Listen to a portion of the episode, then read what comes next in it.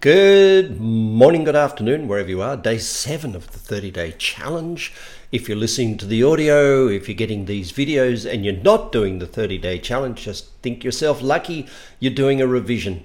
So, today uh, we're talking about the four things, the four key learnings from day four, which is uh, blink. I think you could summarize it in the word blink. Blink is a book written by a guy called Gladwell, and it's all about the fact that when you blink at a person you're meeting, you you get an impression, and that impression blink is the impression that really sticks, and it's hard to unstick.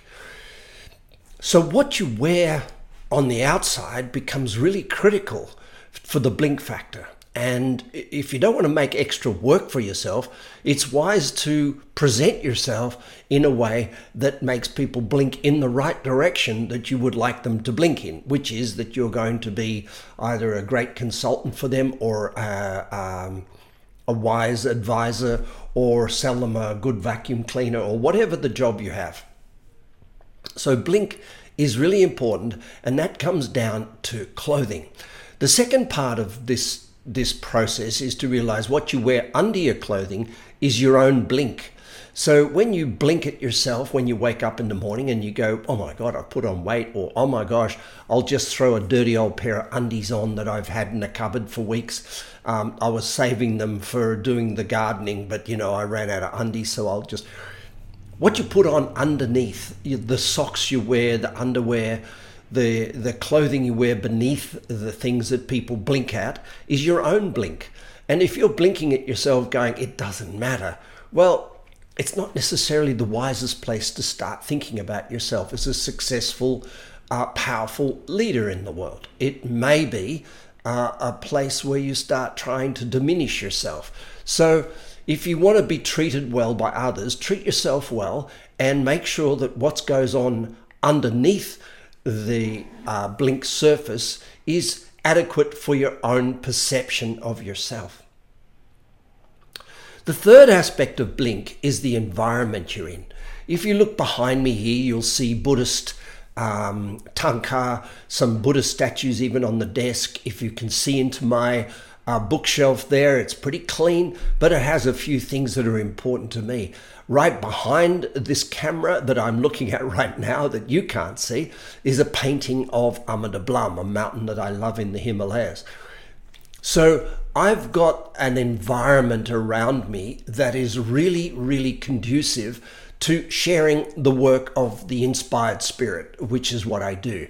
And so I think we all need to take account for the environment we're in. If you're working in the garage and you haven't lined the garage, you haven't made the garage look really sweet uh, and and feel inspired. You haven't put posters up. You haven't put a, a thangka or whatever you love to have around you in, that, that reminds you of the spirit.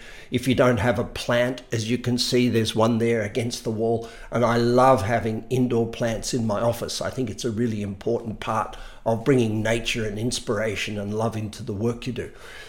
So your environment becomes another blink. It becomes your blink as to how you're going to perceive the world around you. This can include going for walks, and that's why we include in your 30 day challenge a gratitude walk every morning for 10 minutes now, or 30 minutes even. Now, this is not exercise, this is meant to be you going out there and observing and getting immersed in and connecting to nature. That's a very, very important part, a critical part, in fact, of your environment because in the Tibetan and the Buddhist system, they believe that if you can capture some of that in the morning, it'll trickle through the entirety of your day. And E.O. Wilson, I think his name is, who invented the word biophilia, wrote many books about this concept of immersion in nature, uh, uh, uh, uh, forest, sh- uh, forest bathing, I think they call it in Japan, which means just going for a walk and bathing and basking in the beauty of nature. And that's an important part for your leadership because you know if you're if you're working your ass off and and every day trying to get things right and do things right but you've disconnected yourself from nature it's very likely that there's a, a void growing between who you are and what you're doing and what you're saying and what you're delivering. And that void is the place where most people fall into with immune problems and health problems and family problems and child problems because they've lost touch with their spirit, their human sense of being a human being. So, lastly, we declutter, which means to create an environment around ourselves which has a, a relative, in a relative sense, clean lines. Now, that means when you open a cupboard, it's not stuffed with jumpers, or if you open a drawer, it's not stuffed with undies. If you open your filing cabinet, it's not stuffed with files. If you open your computer, it's not stuffed with photos and stuff. It's organized into folders, it's organized into shapes. And the pur- purpose of this is to put order amongst the chaos of life. The more things that are ordered, if you open the trunk of somebody's car and you look in there and there's jackets and there's old blankets blankets and there's bottles and God knows what, and things from the last camping trip still rolling around, that person's mind is pretty much reflected in the trunk of their car. So your, your mind is pretty much reflected in the way you organize your kitchen, the way you organize your office desk, your files, and, and, and the things around you, your bookshelves.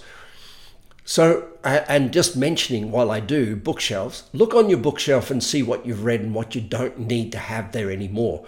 If you've gone through an alcohol recovery process and there's all books on alcohol recovery, they may no longer be serving you to be things that you glints, uh, uh, blink at as you walk past them as you're on the way to the kitchen. So, Make sure that the things that are hanging on the walls, the things that are uh, cluttering or decluttering your desk, make sure that the garage is beautifully hung up and everything's organized. That creates an organized mind, and that organized mind is what creates success. Have a beautiful day. Bye for now.